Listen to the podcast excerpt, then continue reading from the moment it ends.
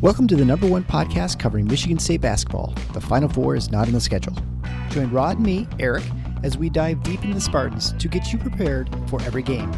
Subscribe today for in depth recruiting updates and fantastic interviews with today's important college basketball personalities like Robbie Hummel. Thanks for having me. I uh, I have listened to your guys' podcast numerous times on drives throughout any Midwestern Big Ten city. So I, I am big fans of your guys' work. Jay Bilas. And next time, hey, if anybody in Michigan wants a December tee time, call me.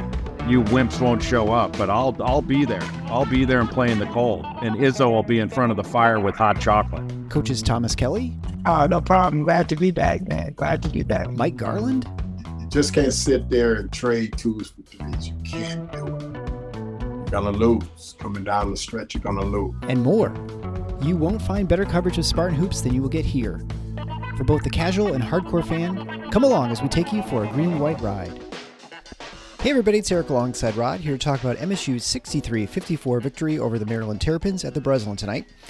Well, my son ended up making the finals at his robotics tournament, which meant even with the late start, even later than it was scheduled at 5:30, I still was late to the game, and so I missed the first five minutes or so of the game. So we had to listen to Will Tieman describe the action on the court. Which how was that? Well, there's a lot of people dribbling around, a lot of dribbling around descriptors, but I got the impression that he got it. Yeah, you got a few. He got it because they got off to a strong start. Right, because you, you, missed a good opening. Yeah, right. I missed the three right from uh, from Walker. I think Hall had a, a bucket or something.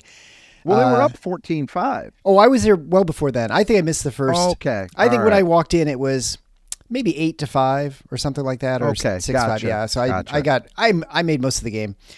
Uh, so anyway, so we made it to a packed arena. It was, it was very impressive. It was, it was totally packed, uh, and you know waited waited most of the game for something to happen. in fact, the uh-huh. young woman next to me fell asleep in the second half, uh, and I. Wow! I, I couldn't blame wow. her. Actually, her her friend, she was, uh, I think, a college kid, and so anyway, so I was doing some like photo bombing. Her friends were taking pictures of her. It was kind of fun, uh, and I accidentally woke her up, and she she felt she felt bad. I said, "Don't worry, you haven't missed anything." so I don't know. I I don't know how to describe the game except as like a rock fight interrupted by a sleep study.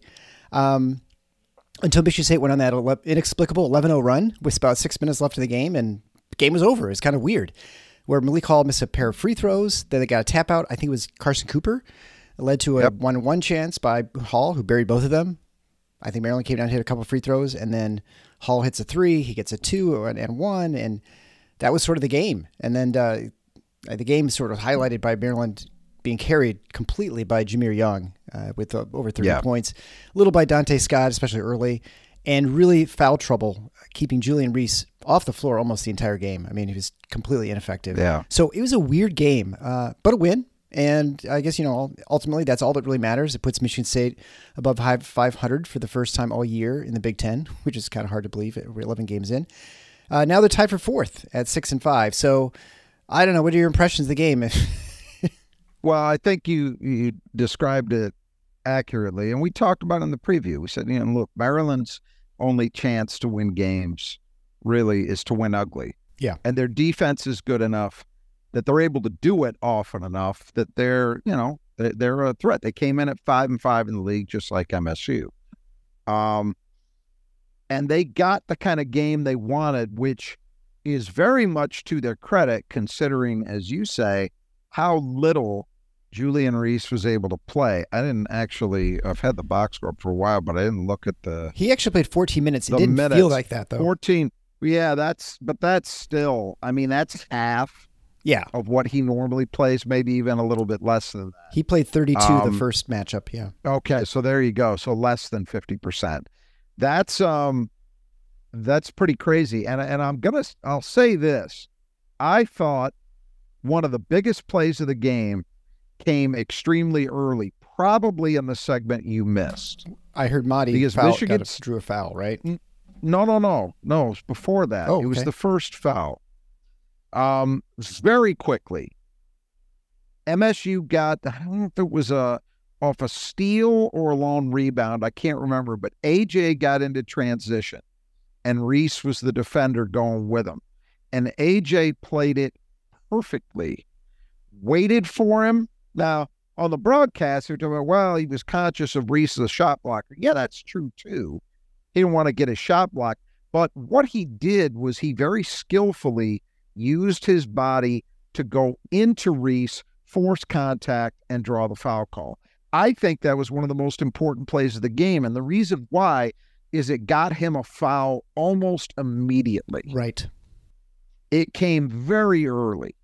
And then you know, as we talked about in the pregame, this is a player who has had a propensity for being in foul trouble. Yep. And because of the way he plays, he's a very active defender, but that means he's also tends to take risks, put himself in positions where he can get a foul called and against him. And that's exactly what happened. Now, none of his fouls were even questionable, by the way. They were they were all, to my eyes, very obvious. No close calls. He didn't get homered. He got his money's worth. He just, you know, the the offensive foul that he got called with eight seconds into the second half Yeah. uh, for his fourth foul. That was a big deal. yeah. That was a big one too. But I I go back to the AJ foul because that was the one that no question about it, AJ manufactured. Yeah. Baited him into it. And yeah, and and it immediately set the tone. If Reese is able to go, say, get to that first, you know, under 16 timeout and he hasn't committed a foul yet, it might be a different scenario, you know, but that didn't happen. He got one very quickly, and that sort of set the tone with him. And I don't think, well, I don't, you, all you got to do is look at the stats, the numbers, including minutes played. He never got on track. No. Now, having said that, as important as that was for Michigan State, it was hugely important. Um, you got to give Maryland a lot of credit for making this a really competitive game, a more competitive game than I think the final score suggests. Oh yeah. Um, and and that's down to Jahmir Young, to a little bit of an extent Dante Scott, but mostly Jahmir Young and the way they defended. Mm-hmm. I mean, those two things. We said it uh, the at the first game. We said it in the preview of this game. You should be saying it. Everybody listening to this should be saying it after this one. That is a very good defensive team. Yeah. They really are. They take away almost everything you want to do. And Michigan State went through long stretches of that game where it found it very hard to create offense, to run their offense, to generate good open looks.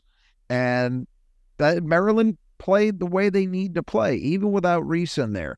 They need to do that defensively. They need to control the pace, make it a slow game, and just ugly it up and figure they can win a rock fight. And that was their game plan, I'm sure. And they did a pretty good job of it until, as you say, Malik Hall just took the game over. Yeah. And, and that was that was great. I mean, it was great to see it. Uh, he only had five points in the first half, I believe. He ended the game with what, 17 or 19? 19 points. yeah, he had Um, 14 in the 19 second half. Yeah, and a lot of those came late at the free throw line where he got off to a bad start. I think he missed his first Yeah. three, and then he drilled eight in a row. That was big. Um, but I, I, I just think he was the difference in this game. You know, Tyson Walker in the first half kept Michigan State's offense afloat. And in the second half, especially the last, whatever it was, six, seven minutes, it was Malik Hall. Yeah. And and he was the difference in this game because when push came to shove and, and some big moments arrived, Maryland did not have an answer for him. And this was really this is a game where he showed you the complete Malik Hall experience. He had his bucket in the first half, which was just an unreal um, play that he made with his handle to create space for himself off the dribble through traffic, going behind his back, and then rose up and hit. I don't know, it was probably a 10 footer. Yeah. Mhm. Um, did that, had some post buckets, had some blow bys, hit a big three during that run where he took essentially won the game. Yeah. Um, was Michigan State's high rebounder, which I'm sure you're happy about. I didn't hit pick him. Remember, I picked Akins. oh, that's right. Who almost I was there. Thinking Yeah. you would celebrate.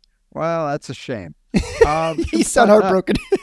but but anyway, uh, led Michigan State in rebounding. I thought you know, look, Dante Scott played a good game, but not much of what he did really came against Malik. There were, you know, some of those threes that came on switches where Michigan State, the guy who switched on him didn't extend Yeah. the way he's supposed to. Gave Scott a little bit more room than you should. Uh, I thought Malik played a really good game defensively, and he's been doing that without a lot of fanfare lately. Uh, and that's because he's not a guy who's going to block shots. He's not a big steals guy. He just plays old fashioned Michigan State solid positional defense, and he's switchable. He can guard a lot of different types of players. So hats off to him. He's the guy who won this thing with a big assist from Tyson Walker. And then, you know, also look, Maryland's not a very good offensive team. That's putting it mildly, and we covered that in the pregame. Right. But you still have to go out there and check, even against a team like that, if you want to win a game. And I thought Michigan State's defense, for the most part, yeah, you could point to individual plays here or there where they didn't handle they didn't handle a switch well. That was most of it actually, was not handling most of the threes that Maryland got were Michigan State not handling a switch well. uh, but other than that, I thought Michigan State guarded pretty damn well too. Maryland's kind of the the standard setter in the Big Ten this year at that end, at least thus far. Uh, but I thought Michigan State was right there with them defensively, and and then the numbers say the same thing because I, I took a quick peek at KenPom before we started, and I believe they were up to number 17 in the nation Okay. in defensive efficiency after this game. So that's a pretty good number. It tells you something about the quality of defense Michigan State's playing. And, and I think after they had hit that period when Big Ten play restarted, where, you know, for maybe a couple weeks in January, it felt like the defense had regressed. I think they're I think they're getting back up to where they need to be. I really do. Yeah, I think you know one of the things you can really look at is is Dante Scott and his numbers. He was five for nineteen in the game, three for twelve Yeah. from three, and that's largely Malik Hall. Not entirely, but a, a large part is Malik Hall. And Yep. uh, and Malik also had five field goals, but only on nine attempts and one or two for three, Right. and then he had seven of nine from the line. So I mean, Yep. he was he was spectacular, and um, you know I. I think it's. I know people continue saying it because that's their first impression. You know, like the, the girl you meet for the first time. But really, at this point, you got to say he's been a consistently very good player down this. I mean, Yeah. almost the entire Big Ten He's had- season since certainly since we come back. He's having he's having a really good last year at Michigan State. And we've seen many guys do this. We saw Joey Hauser do it last year. Um, I you know if you go back, and I'm talking about obviously not guys that were good their whole careers, but guys who had consistency issues. Travis Trice, really good example of it, where he just kind of turned it up. You could make an argument for both Kenny Goins and Matt McQuaid Mm-hmm. as seniors Yeah, but by the time they were in the especially in the Big Ten portion of that last season, those guys elevated from, you know, good role players to something more than that. And I think that is what we're seeing with Malik Hall. Doesn't mean that he, he might not have a rough game here or there the rest of the way, but I, I think I think you can you can look at the way he's playing his overall game and and see that he's solved most of the problems that people would scream about in years past. yeah, and I mean, don't low volume, but don't look now. But he's up to thirty three percent from three now with his one Yep. for two, and I think he's well over forty percent in the Big Ten. Right, in Big I was Ten going to say, yeah, yes, his Big Ten numbers are outstanding. Now, you know, Jim Comparoni made a comment about this earlier in the week, which I think there's some validity to, which is, yeah, Malik's Malik's percentage is going up. That's great. What you'd like to see is maybe the volume a little higher, and of course, keep that keep that percentage intact with it. right. So today he was one for two. That's actually progress because he wasn't he hasn't averaged two attempts. That's more than his seasonal average of attempts from three on the year. So if he was one for two in every game the rest of the way, you would take it. sure. You'd absolutely take it. Um, and and so I think there's something to that. Now, it's pretty clear to me that Malik is in a frame of mind that he is only going to take threes that are really open. Yeah. He's just not going to take many contested threes. It's just not going to happen. So that can make it hard to get more attempts up, you know, because then you're really you're really waiting on just great shot opportunities as opposed to good ones. And uh we'll see how that goes or we'll see if maybe his confidence has gotten to a point that he's maybe willing to take shots with a little smaller shot window. Uh but it's progress. There's no there's no two ways about it. And then, uh, you know, I think AJ largely played a really good game. I know he had eight assists, three turnovers. You know, a couple of those Yeah. turnovers were, you know, fog out. I don't know what you call them, but they were bad. They're bad turnovers. But I would say too, Yeah. there was uh, just your point about Maryland being a struggle defensively to try and get anything going. You just try and I think put press a little bit harder, trying to make that ninety five percent pass or whatever to just to get something Yep. going. And and I think not only did he feel that, but you know you saw that with Trey too, a guy who's this season is not really turned the ball over. gonna- He had assists and three turnovers. I mean, I think it's got to be the most turnovers he's had this season. So they they just caused a lot of trouble. his turnovers were all really bad, as Yes. were AJ's. They weren't like, okay, he traveled or he got stripped in traffic. They were, I'm throwing a pass 10 rows deep into the stands. yeah, Both of those guys. And yes, I think you're exactly right. We've seen enough of them. We know they don't do that typically, particularly Trey. So, what's the explanation? I think the explanation is exactly what you just said. I think that when you're playing a team that guards as well as Maryland does, you start pressing hmm and you start trying. You look at some of you know, Trey had one. Uh, they both had one, both Trey and AJ, where they tried to go cross court. And it's not to say that a cross court pass is always a bad idea because there are times where it's a skip pass. You're skipping the Yeah. ball rotation to try. You know, there are times when it's there, but neither one of them were anywhere close. and the fact that they were trying to make those plays suggests to me I would agree with you completely. I think they were pressing. And and you're you're going to press when you feel like you've been limited and everything's coming very very hard and so you end up trying to make the spectacular play. And that's what can happen. yeah, So yeah, I th- I agree with you. I think that's exactly the reason why it, you know, Michigan State, what they have 12 turnovers today. hmm That's a high number for this team. yeah, it is. Yeah, But, you know, but you have to, two things to keep in mind. One, Maryland does force a lot of turnovers. They're actually better than Michigan State in overall turnovers. right. Their Two teams are pretty much even in steals, but you know what? Most of Michigan State's turnovers were dead ball turnovers. So Maryland was not able to get easy offense as a result of it. That's important. Whereas the other end, you know, if you look if you look at points off turnovers in this game, Michigan State had 15 off Maryland's 13 turnovers. Maryland had 11 off Michigan State's 12. Yeah, It's not a decisive knockout punch win, but it is an edge. sure. Not as big as the one they had in College Park, but it does matter. And I think a lot of that was down to the types of turnovers. Michigan State's a little more came in the flow of play, live ball turnovers.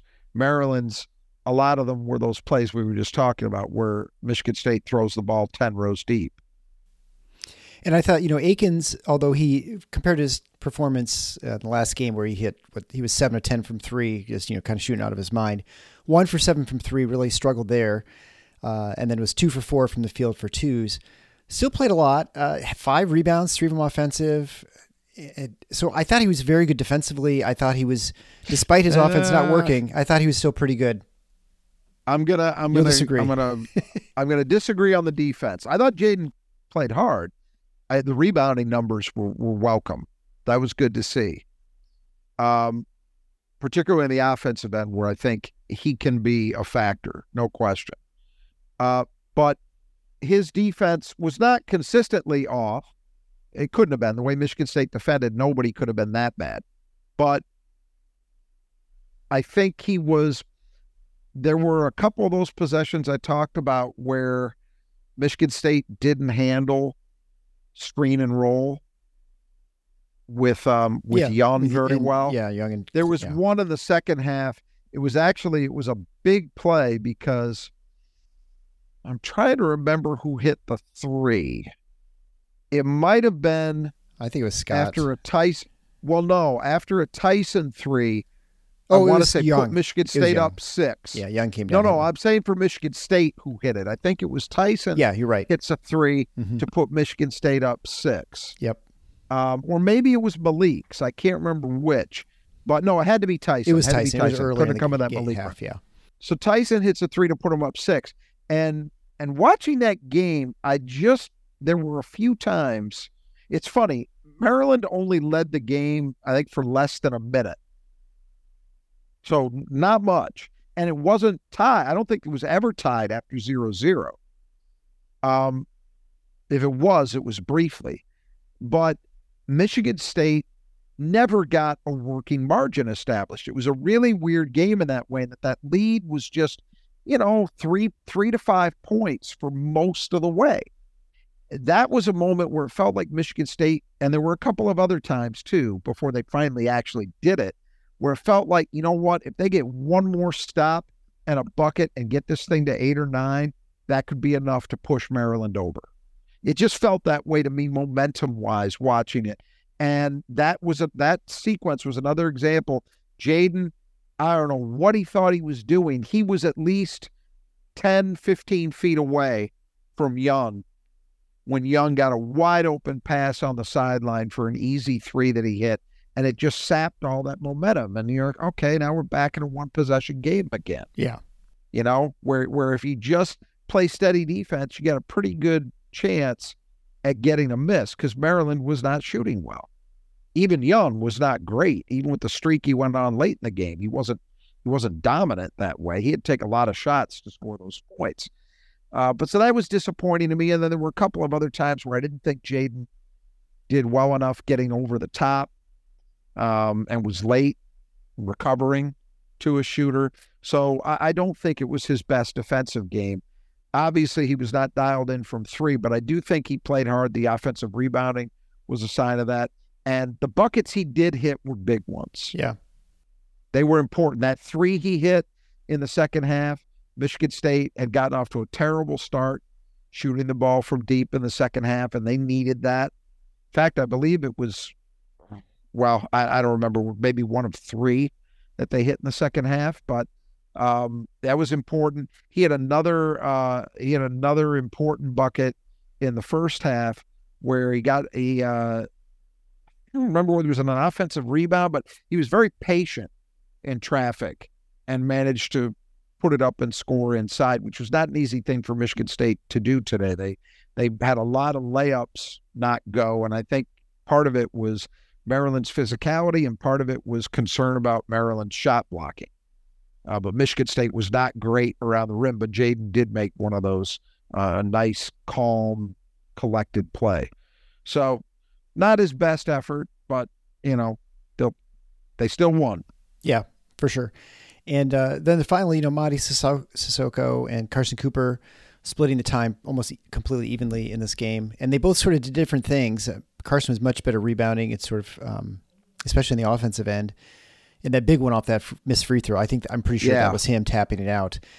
Uh, you know, Amadi great defensively, especially early. He got that extra, that got, I guess, the second foul against Reese. Uh, and then, you know, I mean, played pretty well. I, you definitely see his limitations, and it'd be certainly nice. He's, Jackson got out there a little bit just for a few minutes, uh, but it just became a bad matchup when you had Geronimo playing the center. It actually it it was actually really kind of tough. Maryland by Yeah. taking Reese out of the game, they played with they played kind of smaller, and it almost made it harder for someone like uh, Jackson or you know. Well, basically Jackson to play out there because he almost needs a regular center at this point to play against. I made exactly the same point on the Spartan Mag board. Somebody was asking why didn't Jackson Kohler play at all in the second half, and my response was I think a lot of it had to do with the fact that in the second half, as opposed to the first, when Reese was sitting, Maryland decided to go small ball. Yeah. So they had Geronimo and Scott, and neither of those guys is a great matchup for Jackson Kohler right now. You know, and and Michigan State, unfortunately, um, Coen Carr is not I think, proving to be trustworthy enough just yet defensively where you'd feel good about going with him and going small ball to try and counter it with Right. he and Malik, let's say. So the choice Michigan State had was really, and, and this was not a game for Xavier Booker, believe me. Uh, he would have been stuffed in a locker by those guys. those guys are those are grown men that that were playing for Maryland inside, even with Reese sitting. And and so I think they had to do that. But you know what? I think overall Michigan State made the best of that. If you look, you look at those guys for Maryland. You know, Dante Scott, 13 points, 10 boards, but as you said, five for 19 from the floor. Geronimo had 6.6 boards. That's decent. That's decent play. So those guys got some things done, but they didn't dominate the game. And and I think that's the important part. I thought that was Carson Cooper's best game in a while. Yes, I don't know how long. for sure. I, if you look at the total things he did, so six rebounds, four of them offensive. He had three blocks, yeah. so he made an impact there. Um, and he only scored two points, but the bucket he scored was a really nice catch of a pass from AJ, and and then he co- he collected himself. Reese was actually in the game when it happened Yeah. and went up strong and finished. So that was a good sign. It was a, a nice, you know, for a guy who gets dinged for his his hands. Um, it was a nice play with his hands to catch that ball, bring it down, get control, gather himself, go up and finish. That was really nice to see. And again, the rebounding and the defense that he played, he made an impact there as well. So I'm happy for him because I think he needed a good game. Um, you know, turning just quickly to uh, to Jackson Kohler, he only played four minutes. That came in the first half, but um, nice to see him hit probably about a 12 to 15 foot face up jumper. Yes. It used every bit of the rim. I was going to say it the entire rim. It's what good shooters do, right? Yeah. It looked good. Um, I mean, it looked pure when I saw yeah. it, and I was surprised it hit and the even rim. the one Yeah. he did, the one he didn't score on was actually a good move. He just missed the shot, but um, you know, flashes again from him, and we'll see. You know, this next game coming up at Minnesota might offer some more opportunities for him because Minnesota more consistently goes too big. Yeah. They did it a lot in their game today. They went over Northwestern. So right now, that's where I think Michigan State feels comfortable playing him. Is in in a where he's not going to have to guard somebody significantly smaller, significantly more athletic. So that's going to mean there are some matchups that allow for him to maybe play ten minutes, and then there are other ones like today where maybe it looks more like four. You Yeah. know, um, but but encouraging stuff from him with that with that jumper because you know if he can do that, now you're talking about a guy who give you scoring at different levels. It's not even just low post stuff. Yeah, and I feel a little bit more confident now with Cooper, especially today. He looked a lot better moving on the perimeter. I mean, there were times when he he got a little. Uh, there was like a switch late where someone got a three. Um, he and Jaden Yep. sort of had a mix up, and I He think was was, part- I think was Cooper's supposed to get out there. But anyway, I mean, I think Yeah. I, I feel more comfortable with him out there guarding someone like a Dante Scott. Like I don't think he's. Um, Well, that's why hopeless. he played. yeah, well, yeah, right. That's why that's But- why he played, and Jackson and, and Book didn't. Right. But I think we're I think we weren't sure what was going to happen early this season and I think the last couple times it was a little questionable. But now I felt like it there's clearly going to be this is a strategy from with Kohler back now Michigan State has more options assuming Yep. foul trouble stays, you know, as it is, just to go bigger, smaller and you know, makes the team more versatile, right? It's kind of it's kind of nice. And I will say this on the Kohler thing because this came up on the the Spartan Mag board after the game. Um, uh, in response to that poster I mentioned, who asked why he didn't play. hmm I will admit, when Michigan State was going through a drought offensively, and that point that Maryland took the lead, 42 41, Yeah. I, if I'm being honest, I did have the thought, boy, yeah, they were still going small. You know, they're kind of filtering Reese maybe in and out a little bit, but they, Mhm. they were still going small. I had the thought, boy, I wonder if they could try to steal a couple possessions with Jackson just to get a couple buckets to get the offensive rhythm reestablished because it was really rough. And it was right at that point that I was thinking that that Malik Hall took the game over and, and made it move. it didn't matter. Yeah. But it did occur to me that boy, I, I know why they're. I think I know why they're not playing him. But you know, might this be a time where you say, you know what, we'll live with the defensive issues in order to try and get ourselves reestablished offensively. But it didn't come to that because Malik Hall ended up doing that for them. Uh, but yeah, and then I guess the other guy we haven't we haven't really talked about at, at any length and should because he was the second leading scorer in the game. I'm sorry, tied jointly tied for high score was Tyson Walker. Who? You know, 19 points. But here's the important part to me: eight for 16 from the floor overall, Yeah. two for three from three, and 33 minutes. So we didn't get a chance to talk about it because it came up in a Tom Izzo press conference after we recorded the preview. But Tom Izzo told reporters that, uh, that earlier this week that Tyson had been battling a groin injury. Yeah. And you could see it in that Michigan game when he would go over to the bench. You could see him, you know, getting some treatment, doing something. He was having issues. And he had been on like a three game run where his shooting was not up to his normal standards. Right. Well, he didn't, I didn't see him, at least to my eyes, I didn't see any occasions today where it looked like it was bothering him. And the shooting numbers were right back where you want to see them. So I think that's very important for Michigan State. Very, and he played 33 minutes on top of that. Right. Had a very tough defensive assignment because he spent time as one of the guys who was guarding Young. So he was asked to try and do a lot there as well. So this was a high end, as we talk about, Maryland defends the hell out of you. They're very physical. So this was a high impact game for him. And the fact that he was able to produce that well, play those kind of minutes, and not show, at least to my eyes, any obvious signs of anything lingering, um, that's a big deal. All right. Well, Michigan State's player that needed to keep in the gutter, brought to you by the brothers Just Do Gutters, was Jahmir, Jahmir Young. Yeah. and uh, if you've got problems with your gutters or not sure if you're having some water issues, maybe in your basement, maybe your gutters are leaking, maybe there's some problems with your downspouts, check things out. It is time for the snow melt because we still have some snow over here on the side of the state. But you want to make sure that's all taken care of. It's not a glamorous job, but there are people who actually find the work uh, very glamorous. And those are the brothers who just do gutters. They can take care of you whether you're on the west side of the state, whether you're in the Metro Detroit, the east side of the state.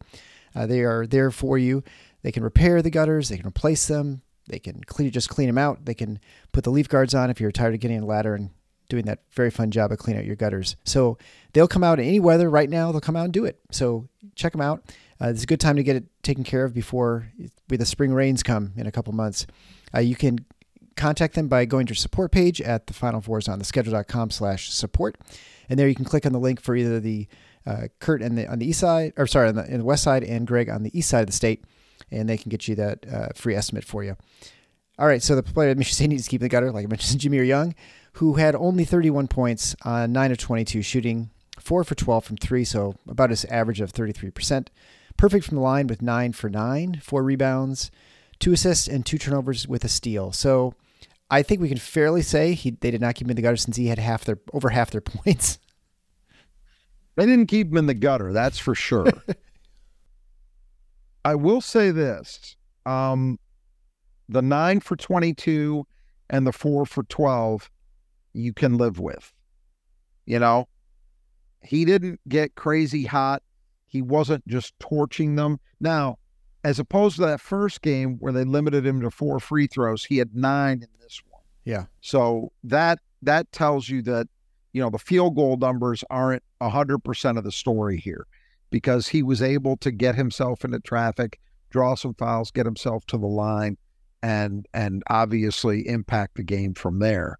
So, yeah, you certainly can't give Michigan State a plus here, but I would say this wasn't an ultra ultra efficient game from him.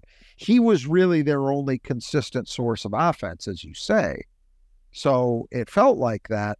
But if you look at those shooting numbers, you know, they're they're not terrible. in terms of what Michigan State gave up. The free throws mitigated some, I'll admit to that. But um, we've seen, I'll put it this way I thought AJ Storr played a better game for Michigan, uh, for Wisconsin against Michigan State than Young did, even though Storr didn't have quite as many points. I think he had 28 Yeah. it was a much more efficient performance. Here's the other thing too. Only two assists, Yeah. Mm-hmm. half his average. And what that Maryland as a team had eight assists. So what that tells you is Michigan State's defense forced Maryland really into making a lot of one-on-one plays. Yep. That's what this game devolved into. Now they're not a they're not a share the ball team the way Michigan State is. So that number isn't um, perfect in terms of a corollary. But when you have eight assists and 13 turnovers, that's indicative of a problem. That's indicative of uh, either you played very badly on offense or more likely the defense contributed a lot to that. And I think that was the case. The, the important part there is that he, yeah, he was a scorer, particularly in the second half, but Michigan State didn't let him create for anybody else. It was pretty much in the second half, it was a one man show. Yeah. And I felt like largely they did a very good job of keeping him out of lane. I yeah, I recognize he he had seven free throws in the second half and two in the first, but he did not really like t- completely punish them getting to the rim that often. I felt. I, I don't know if I don't know how you feel that way too. I know he got a lot of points because he was the only one doing anything because basically he just had the grenade every possession. Yeah, I, I don't think. Look, I, I I don't think he twelve of his points came from three. So between threes and free throws, twenty one of his thirty one. Yeah. So that means he only had five baskets that were other than that. And I'm with you. I didn't think I didn't think he dominated the game going off the dribble. Um that's what I mean. Like you you, you can't say Michigan State really locked him down because clearly we're miles light years away from that. But I also don't think I really don't think they did a terrible job with them. There were individual plays, as I said. My biggest complaints in this game with the way they defended him had to do with occasional breakdowns in in um, screening screening coverage. Yeah. where they either went under and didn't recover fast enough to you know, so he had a good look, or the one where it was just blown coverage entirely and nobody was within. You know, I think it was Carson recovered to give a, a corner contest against it, but it wasn't his responsibility anyway. It was Jaden. So, um, yeah, not as terrible. You know, you see 31 points, like, wow, that guy stu- put it to you. And he did kind of, but I feel like he had to try and do a lot to get those points. Yeah, Yeah. he had really earned them. Uh, so then moving on to the Squeegee Squad of Grand Rapids it brings us the Michigan State player that cleans the glass the best. The Squeegee Squad, well, they clean the, your glass best. They can do it to your house, your high rise, if you're maybe your business. They even clean the Capitol. So if you need your wa- your windows cleaned, even in this weather, even in the spring, maybe it's a good time with all the stuff that's accumulated. They can go in the house. They'll take care of your inside your windows, the windowsills, the screens, which are super important to be able to see out. Uh, they can also go and power wash, which again, I cannot imagine power washing in 35 degree weather, but they'll go, go out and do it. So you can get a free estimate from the Squeegee Squad of Grand Rapids. And Grand Rapids is a very big Grand Rapids area, so I would just contact if you're kind of in the, on the edge uh, and see if they want to come out and take care of you. Uh, you get 15% off if you mentioned Rebound when you get your estimate. You can find contact information at the support page at tfinots.com slash support. Uh, so you the it was four to three and a half. You had a half uh, rebound lead on me this uh, going to the game. You picked Mady. I had Jade Akins just because I wanted to do something different. And Akins had a good performance. He had five. Sissoko only had three, and uh, and Malik Hall finished with seven. So I for a while there it was six. Hall had six. I thought because Cooper had six, Hall had six. I thought man, if Akins gets six, I'm gonna have to. I'm gonna get win a third of a point. I mean, we're gonna. This is gonna be really Right. complicated to try and do some serious fractions, but didn't end up that way. Uh, but overall, uh, Michigan State, I thought did a really good job. Well, that good. I'd say they did okay uh, rebounding today. They out rebounded Maryland, which they did. They were I think minus 15 last time, and this time they were plus six. Well, we'll talk about it more when we get into the keys, but I I think despite the way it may have appeared to people watching it when you drill down and you take a look at the totality, Michigan State was much better as a rebounding team in this game than they were in College Park. Yeah. And it's because well, we'll we'll go through it in a little more detail. I think the bottom line is this is one of the rare occasions where neither one of us has won. Yes. Well, and and I think you know the the key there too. I think was you know you had the splits first half and second half. In the first half, Maryland was doing pretty well on the offensive boards, and the second half, Michigan State pretty much closed the door on them. So that was I think one of the why it felt so bad just because it didn't start out well. There were a lot of missed threes, and, you know stuff, and they were getting these long rebounds. Uh, so finally, go to uh, the five keys of the game brought to you by Nudge Printing. As you may remember, Nudge Printing are the ones who have our apparel store. So that closes on Monday at 8 p.m. So the February 5th. So if you want to get logoed apparel from for Tiff Knots, all kinds of things are available. Quarter zips, both ladies and men's, uh, hoodies, t-shirts, full zip hoodies, uh, and let's see, t-shirts and a tote bag. You can get all kinds of things. Head on over to nudgeprinting.com slash TFFINOTS, or you can go to our support page and there click on the Nudge Printing Apparel store for Tiff Tifnut stuff, and that'll take you to uh, to the store. You can get all that stuff. It's all just at cost. We're not taking anything. We just want to make sure you guys get have an opportunity to get cool stuff. And again, it's the same high quality Nudge Printing stuff that you get uh, that you get with super comfortable, very wearable, wash it, very washable. I mean, I love the stuff. I'm gonna actually order some more too myself. So I'd encourage you to do the same. And there's, you know, if you're not a Michigan State fan in your life that want some stuff, that maybe they've got another school that they support. They even added the Hoosiers. Although I'm guessing this is probably not a good time to start pushing and you know moving Hoosiers gear, but you know Nudge will be ready when the Hoosiers bounce back. So maybe you've got a Hoosier you live with, so maybe it's a good time to buy something for them too, or any other schools in Mich- state of Michigan outside of the Wolverines. All right, so the five keys of the game. The first one, defensive rebounding. Uh, as I mentioned, Michigan State out rebounded Maryland overall. Maryland had eight offensive rebounds in the first half, four in the second half. They ended up with a 31 point something percent uh, offensive rebounding rate, which is okay. Uh, on in contrast, which is not part of this, but Michigan State with 40 percent. Yeah, and that's why I say this was a vastly different story than the first game. And the reason it was vastly different is Michigan State came to play on its offensive rebound, in its offensive rebounding component. Um, so again, it you give up twelve, and as you say, especially when a lot of them come in in one flurry, uh, it feels really bad. But when you look at this game as a whole, Michigan State hung in there. I Yeah. mean, it would look. There's no question they benefited from Julian Reese sitting For sure. because we saw in that first game, Julian Reese had six offensive rebounds. He's a monster on that end. And despite the fact that Jordan Geronimo, I thought, really gave them a boost, you know, and you can argue he had five offensive rebounds himself. yeah. Would Reese have had more than that? Yeah. Hard to say. Yeah. But um but I regardless, it's all part of it, you know.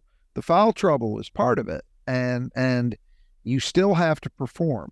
And Michigan State, I thought, for as bad as 12 feels, the number to keep in mind is that 31%. Yeah. And the truth is, that's well below Maryland's seasonal average. And it's kind of a rerun of the first game in that respect, because Maryland had nine offensive rebounds in that game, and it felt worse than it was. I believe their rebounding percentage was very similar.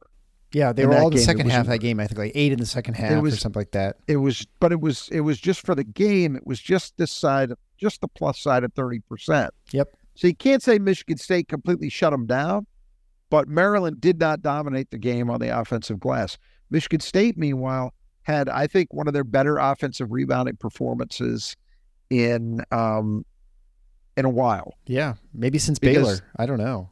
Yeah, could be. because they really went out. You know, we talked about Carson Cooper grabs four of them. Um, Malik Jaden, Hall yeah. had two. Jaden Akins had three. Yeah.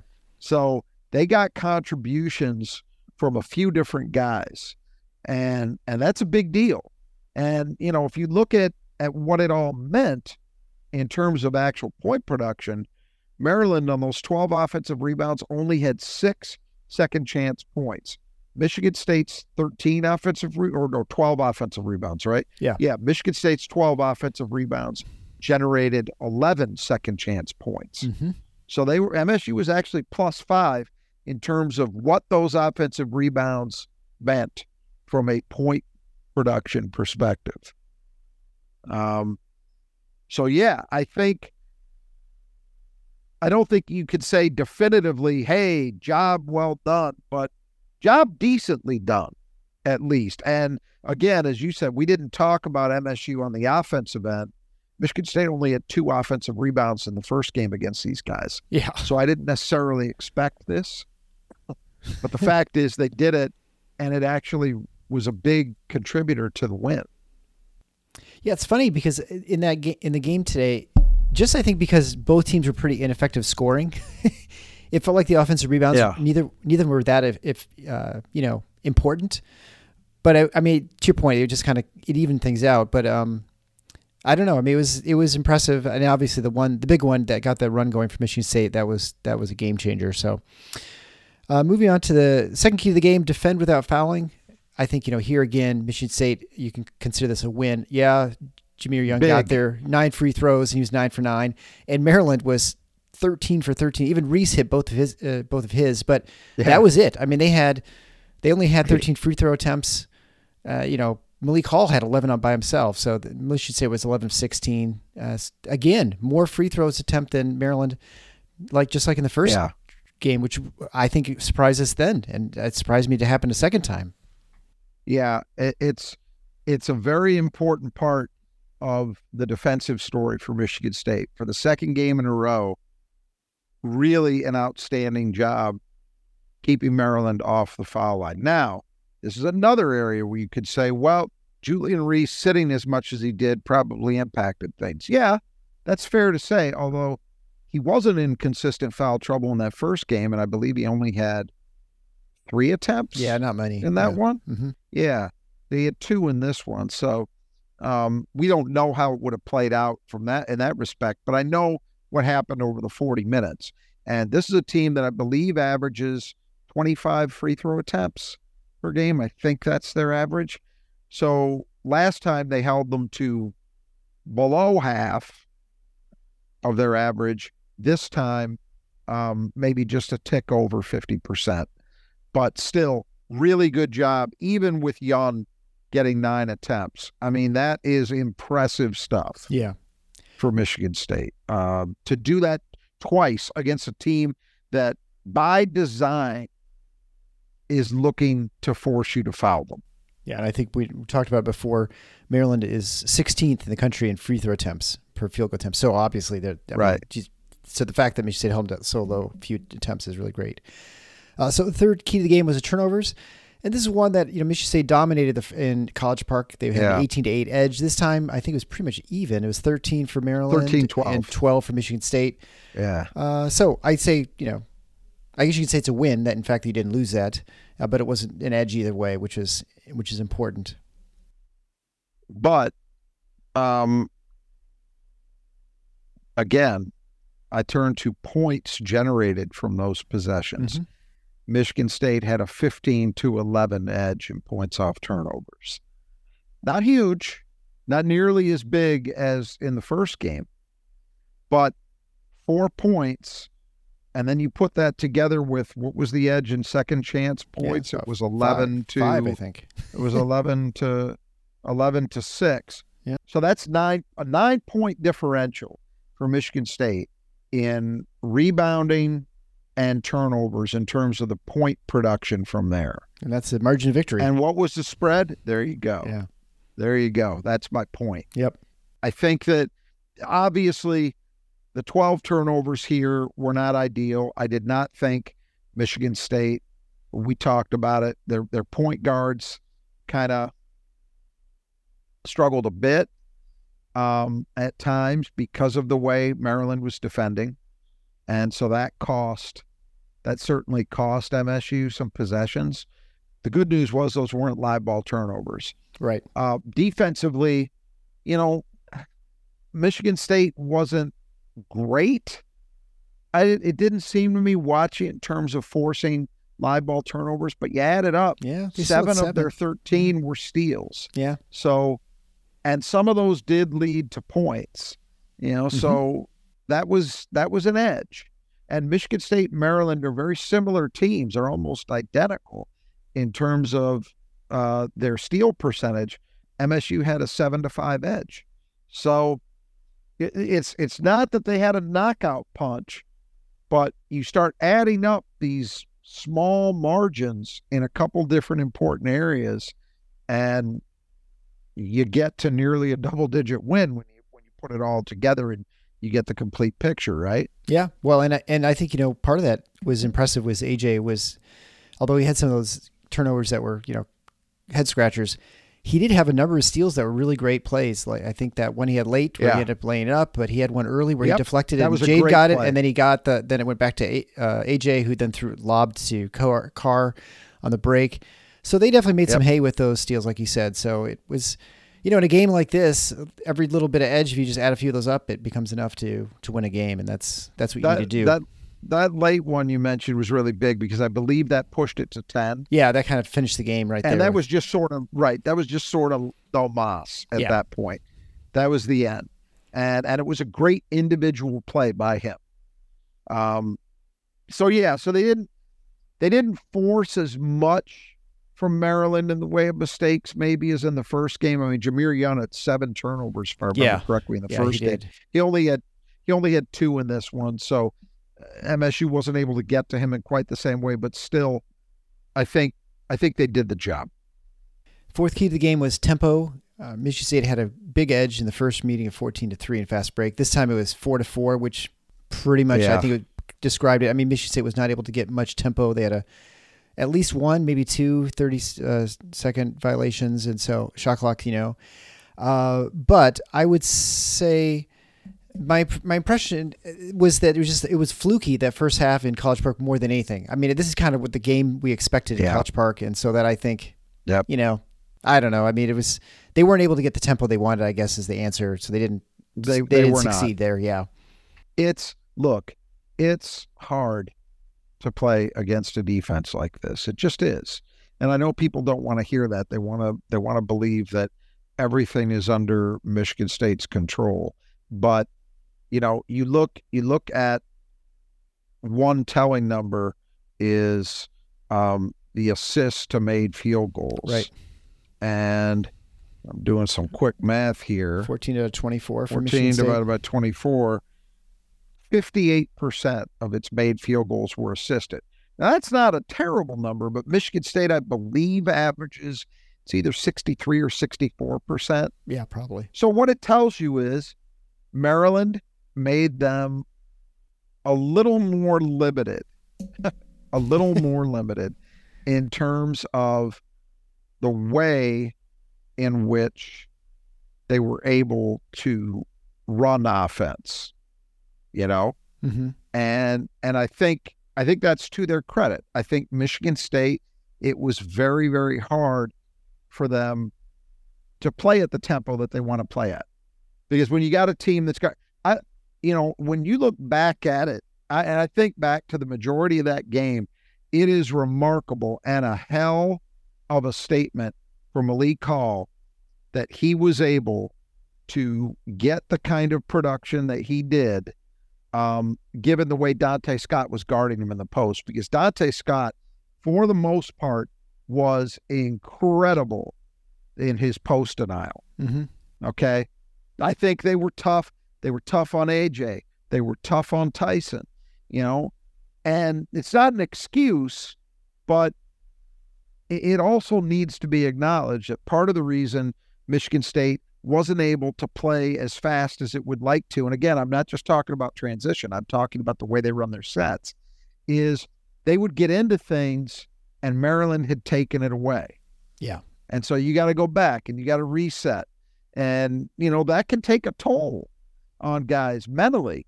That, oh, and then you got to go back in and, and, and try to figure it out and get a shot generated with a lot less time um, available to you. So I give Maryland credit for that. Most of the time when Michigan State doesn't play fast, I tend to think it's Michigan State's fault mostly. Yeah. Some of it was Michigan State's fault today, but I think it's fair to give Maryland's defense some credit for that because they just take away so damn much. Oh, even out the is- way on the perimeter, like they're out, they're out, Yeah, five feet beyond the three point line. Everything. challenging handoffs. It's terrible. Yep, absolutely, absolutely. Just just to execute a simple handoff. Every time Michigan State put the ball in one of their fives hands, I held my breath because of the aggress. Normally, you don't as much because you don't see teams defending quite that aggressively, but Maryland does. That you're exactly right. They made every pass was tough, and so when that happens, that's going to have it's going to have an effect of slowing you down a bit. Yeah. I think that's fair to say. Well, and I think especially the fact that Reese wasn't out there. I mean, he plays out, but not as much as not as uh, in your face like Geronimo. So Geronimo really gets Yes. in you, and so he makes all you that got a good harder. point there.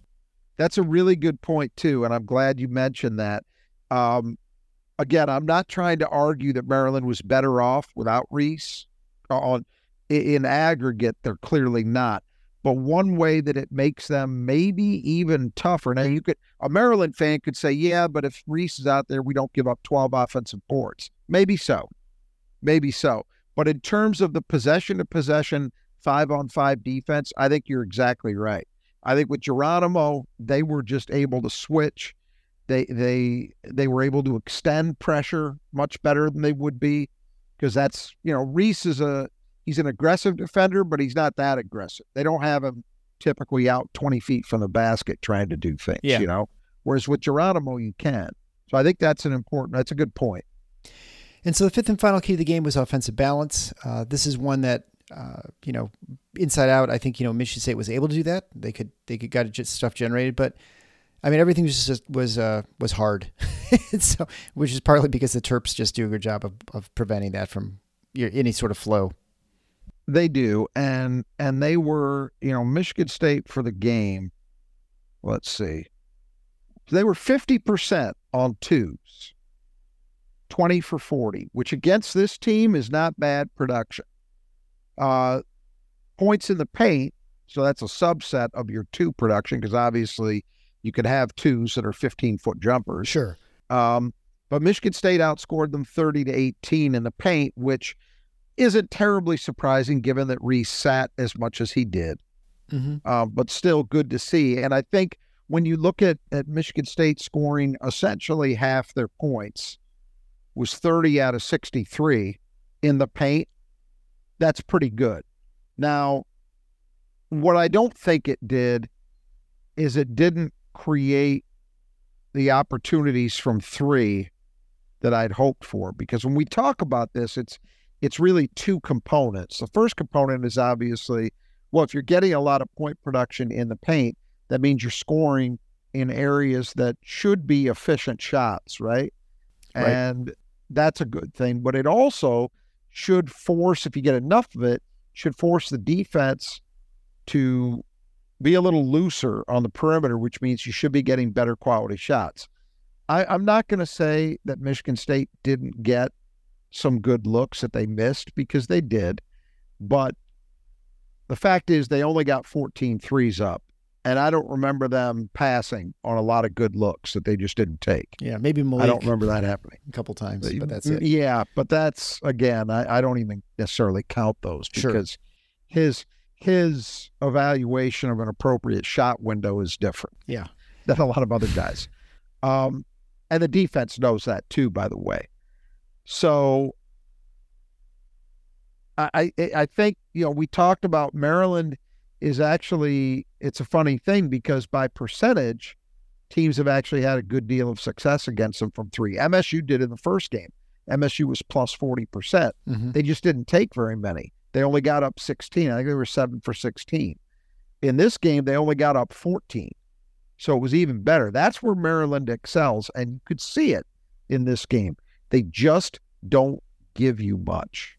Yeah. And so even though Michigan State was able to be productive from two uh, at a decent clip, it didn't have that that add-on effect of also making things a little easier on the perimeter because um, that just did not happen.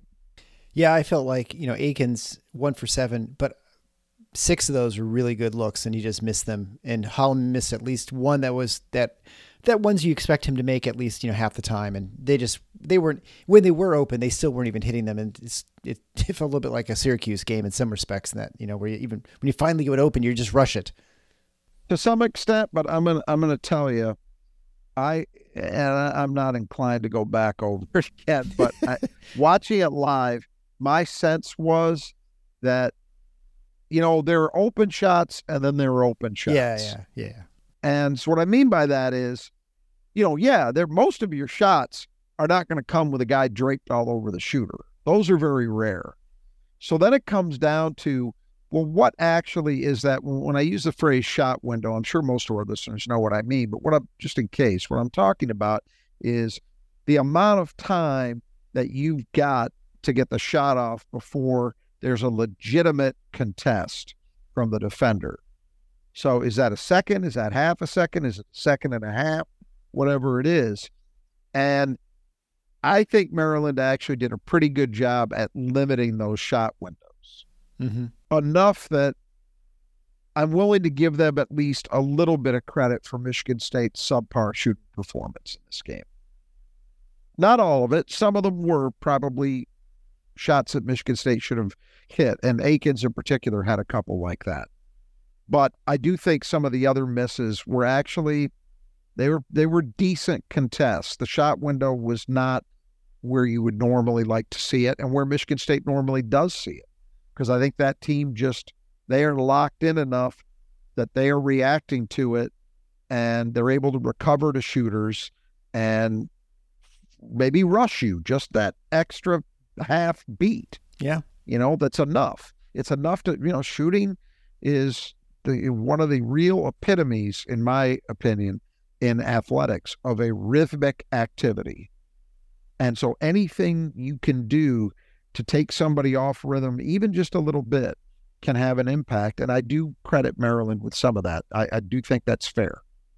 Um, not the entirety of it, but some of it. Well, the win, which is a gritty win, which is actually, uh, I think, one of the most impressive things that this is a team that did not seem to really be bothered by when even Maryland came back and uh, yeah. hardly coming back. It's You're like exactly slow, right. It's like it was in to Maryland, just like Maryland, a turtle's pace where they finally caught up and passed him just temp, just briefly. No sense of panic. I mean, the team seemed to just take it in stride, and there was not. It was I don't know. I just was impressed with how they responded. What you'd expect from a senior team that's had success. Uh, but still, they were able to do it. And it, again, it's at home, so it's different than if you're on the road. But a tough win, a tough team to play, a team I'm glad we don't have to face again, hopefully. uh, and so, uh, you know, two wins in a row now, heading to on the road where, I mean, every game on the road, barring maybe Ann Arbor, is a tough place to play. And so even in Minneapolis is not going to be easy, as Northwestern found out today too. So, uh, but it's an important win to start separating from the rest of the pack here, and hopefully now tied for fourth. Michigan they can keep climbing up and get that double bye in the Big Ten tournament. Do you can you believe that that's uh that's six straight for Michigan State against Maryland? No, I was thinking that too. That's that, the last. That, yeah, that's the last three years now.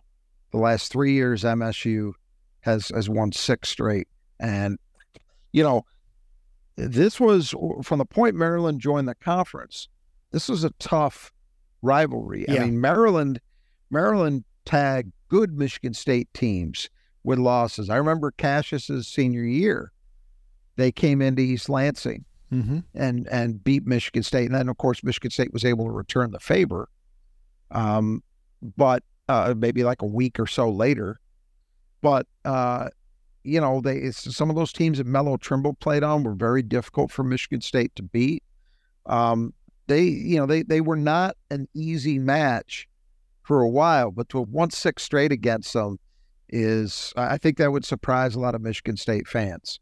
And and every one of them before today was, I believe, a five point or less margin. So this is the first time in that streak that it got outside of that. And and again, anybody who watched the game knows this really wasn't a nine point game. no, it wasn't. this was another one very much like those earlier games where it was it was possession to possession for about 95% of the game. And that's again, it's a, one of the more remarkable things to me is that Michigan State only trailed. They were never tied on the 0 0. And they only trailed for, I believe it was less than a minute 13 seconds. of game time. 13 seconds. They trailed for 13 seconds. So Michigan State led for 39 minutes and 47 seconds, right? And yet, I'd say what, 37 of those minutes, 36, it was a five point or less margin. Yeah, it was. Yeah, It just kind of, it just kind of hung in that, that three to five range for forever. yeah, And and part of that was because both teams had trouble sustaining consistent offense. So nobody ever really went on a run where they're like, hey, I've scored, you know, seven possessions in a row. You know, that was not happening. It was much more disjointed than that. Some of the credit to the two defenses, some of it to the offenses not playing as well as they'd like. But pretty remarkable. And I and I would say this about what winning games like this says yeah, you can say uh, you were at home, team you're supposed to beat, you're favored by whatever it was, five and a half, six and a half. Um, you're supposed to win that game, blah, blah, blah. The fact is, we saw Michigan State in November and December lose very competitive games. yes, You know, the loss to James Madison, which was at home, a very competitive game that they didn't make plays in down the stretch to win. Neutral court losses against Duke and Arizona. Both games, they were right there, had a shot late. After bad starts, you know, recovered in the second half, had legitimate chances to win those games, and didn't make the plays when it counted most. Mhm. I would argue the game at Nebraska was like that. Um, really, of those first five losses, the only one that wasn't was the game at home against Wisconsin. yeah, Um, and then in Big Ten play, you know, um, the the loss at Illinois, very much this kind of game. You know, Michigan State, if you look at it, has not played very many tight games. Now, people can argue and say, well, the Minnesota game ended up 10, but it really wasn't that kind of margin. Okay, fair. And that's the same thing today.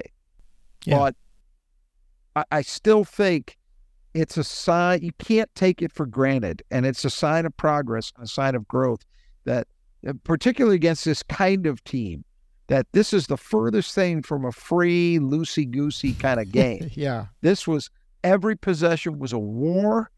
It was slow. It was in the mud, and you just had to fight through it and find your way to the finish line. And Michigan State did that. Don't just shrug that off and say, "Well, yeah, that's what they're supposed to do." No, I don't accept that. That's that's a sign of progress from a team. You can talk all you want about the experience and everything else, but they haven't done it that much this year because they the, the situations most of the situations they've been in where that was you know late game plays were of a heightened importance they failed. So to do it positively and the game at maryland is another example one of the few other examples too i guess. Yeah, we should mention that. But recently you're seeing michigan state start to figure that out a little bit. It appears. So that is another positive step in this team's growth and you can't you shouldn't discount that All right. Well, I think we'll leave it there.